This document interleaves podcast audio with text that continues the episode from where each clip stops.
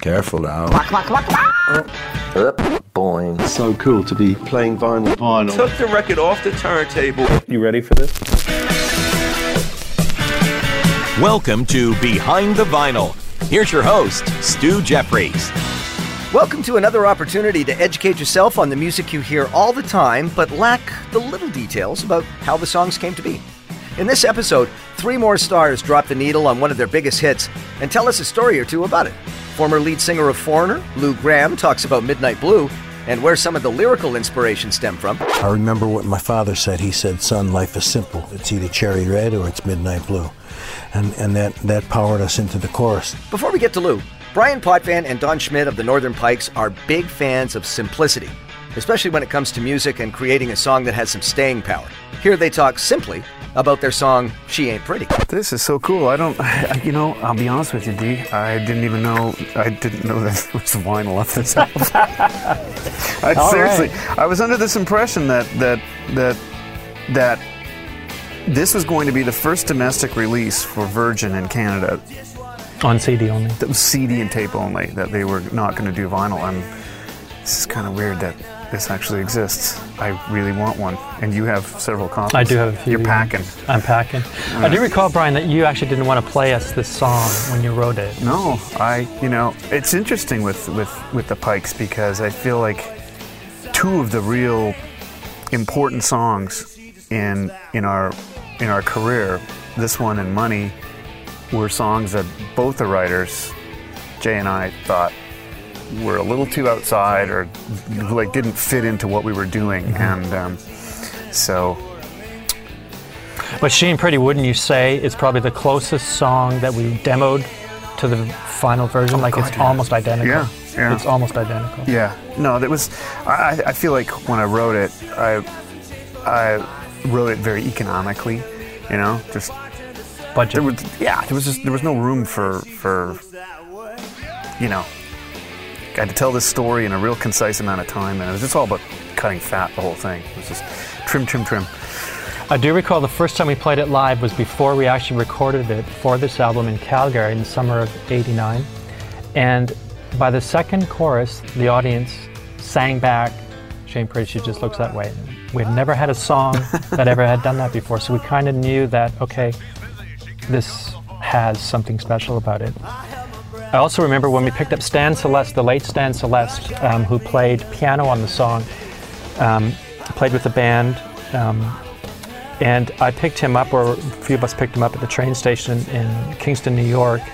And it was late at night, and we thought for sure he'd want to go to bed and get up, and we'll start in the morning. And he said, "It's a full moon, boys. Let's rock." So Yeah, we why, actually wa- why recorded waste it. a full moon? I think yeah, is why, was why waste a full quote. moon? so I think we recorded it like two, three in the morning. She Ain't Pretty. Yeah. There's Bryan Potvin and Don Schmidt of the Northern Pikes on Behind the Vinyl. I'm Stu Jeffries. Michael Sadler of Saga joins this episode with a seriously cool story of how the producer for the song Wind Him Up woke him up one morning while he was lying in bed to sing a key part of the song. Close enough. Wind him up. Worlds apart. How many decades ago was that? Um, Farmyard Studios, Little Chalfont, England. First time working with Rupert Hine and Stephen Tayler, the engineer. Two guys that um, they were, it was like a psychic thing watching them work together. I remember being in the studio one day and just sitting back on the couch and, and watching the two of them sit at the board. And they were listening to something, I can't remember what it was, and they, they, the playback finished, and Rupert was just leaning, they were both leaning on the console, and Rupert just kind of glanced over at Steve. They didn't say a word, they just kind of looked at each other, and Steve leaned forward and adjusted something. And they played it again. Rupert just looked at him, just kind of nodded, and I said, what, what's going on here? Uh, they just, they had worked so much together that they, they just knew uh, each of them knew what each other was thinking, and they were hearing the same thing at the same time. But uh, uh, they were real perfectionists, but uh, really thinking out of the box with certain things. I mean, a great example of that was in Wind Him Up. Um, the quiet section, when it all breaks down in the middle, uh, the vocal is supposed to be really relaxed and really quiet, and it's an octave lower. And they wanted a kind of smoky, kind of uh, gritty kind of voice. I was singing it too cleanly. Uh, so we tried it a few times the, the night before, and, and we just didn't quite get it. And Rupert said, "You know, we'll, we'll leave that for now. We'll try it again tomorrow." And uh, it's about eight o'clock in the morning, I think, eight thirty in the morning. And the accommodations were the old. Um, I mean, it was an old. Uh, the, the studio itself was a, the old barn of the farm, because you've got a great live room because of that. The accommodation were the old stables, so you had to walk across the, the big parking lot area. And I was dead asleep, eight eight thirty in the morning, and I hear somebody walk into my room, and, I'm barely awake, and I kind of open my eyes a little bit, and in comes the the, the engineer, the tape op, and he's got a, a, a boom and the microphone attached and headphones, and he walks over, he slips the headphones on me, sets up the mic. I, I'm just still laying there, and he puts the mic right in front of my face. I got the headphones on. He closes the door, and I hear either Rupert or Steve on the other end of the headphones saying, "Morning, Michael. You know the you know the song. You've got a full while lead in. Just sing along." I'm like, uh, uh. and they started the middle section of, of "Wind Him Up," and the part came, and I just kind of went, "Wind Him Up." He can-"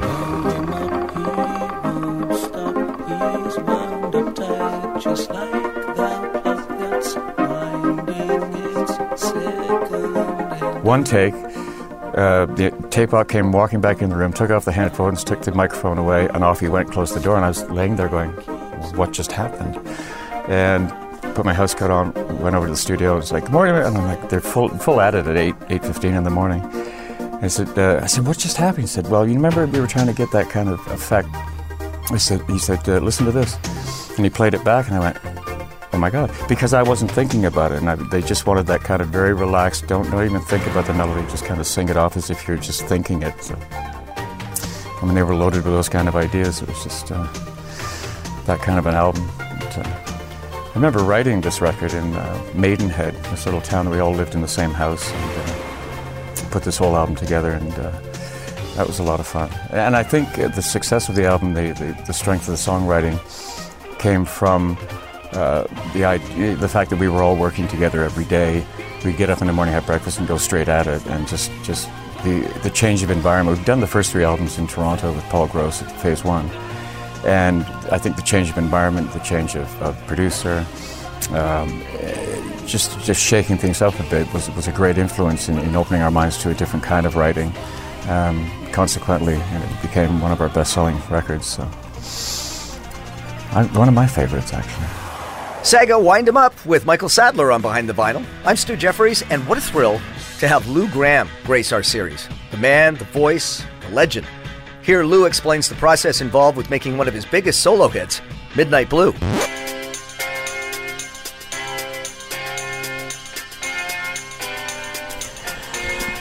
I remember uh, stumbling upon the, the intro chords to this song. I'm I'm not a guitar player, believe me. I I, uh, I, I don't know my way around the instrument, but I was able to to find these particular chords and find that rhythm, and and it, and it sounded real good to me, and. Uh, I, I put that down on top of uh, a drum beat that I was playing, uh, and and uh, so so I had the, the chords and the drum beat, and I, and I just kept playing that over and over again, and and uh, the, the the thing that sounded good with it was was this this kind of half talking, half singing that that I was doing in in the verse. I ain't got no regrets, ain't losing track of.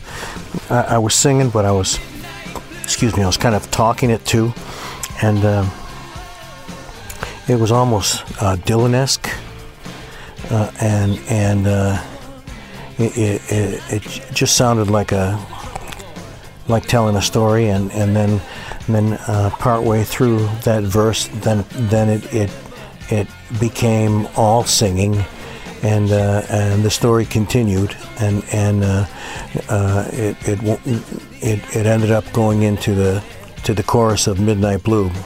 Uh, I remember what my father said. He said, "Son, life is simple. It's either cherry red or it's midnight blue," and and that that powered us into the chorus of the song. And uh, it, it, was um, it, it's a, it's a simple song, but it, but it's it's it's very infectious, and uh, the chords and the and the repetitive beat and and uh, the instrumentation. It's it, it, it's the kind of song that you could hear over and over again and, and, and not get tired of it.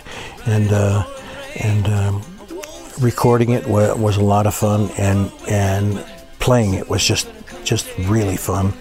Uh, we we you know got a lot of airplay on the radio for that song. It, it, in 1987, it was the number one played song in the country, and um, it did climb the charts. I think it got up to number five, and uh, we we really did enjoy playing it live. Uh, it always got great response, and and uh, you know I I consider uh, I consider that uh, to be one of one of the better songs I've ever written.